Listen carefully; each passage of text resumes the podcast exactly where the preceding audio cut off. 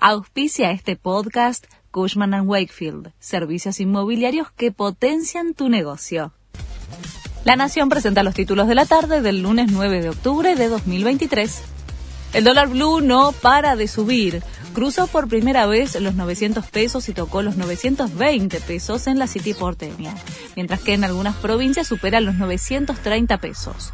La brecha con el oficial es cercana al 160% se viene una fuerte suba en la tarifa de taxis. El gobierno porteño informó que será de 50% en dos tramos. El primero comenzará a regir desde mañana y llevará el valor de la ficha a 43 pesos con 80 centavos, mientras que el segundo incremento será desde el primero de noviembre, con un costo que llegará a los 54 pesos con 80 centavos. 235 argentinos pidieron ser evacuados desde Israel a Buenos Aires. La Cancillería prepara el regreso de los ciudadanos que lo solicitaron ante el consulado de Tel Aviv.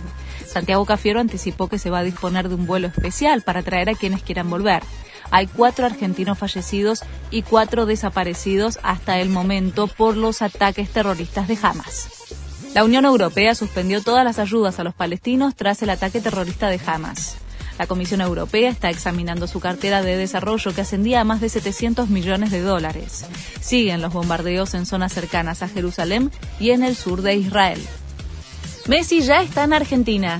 Llegó desde Miami acompañado por dos jugadores de la MLS, Facundo Farías y Thiago Almada ya se sumó al plantel que se concentra en el predio de la AFA para la doble fecha de las eliminatorias en la que la selección se va a medir ante Paraguay este jueves y frente a Perú el martes 17 de octubre en Lima. Este fue el resumen de Noticias de la Nación.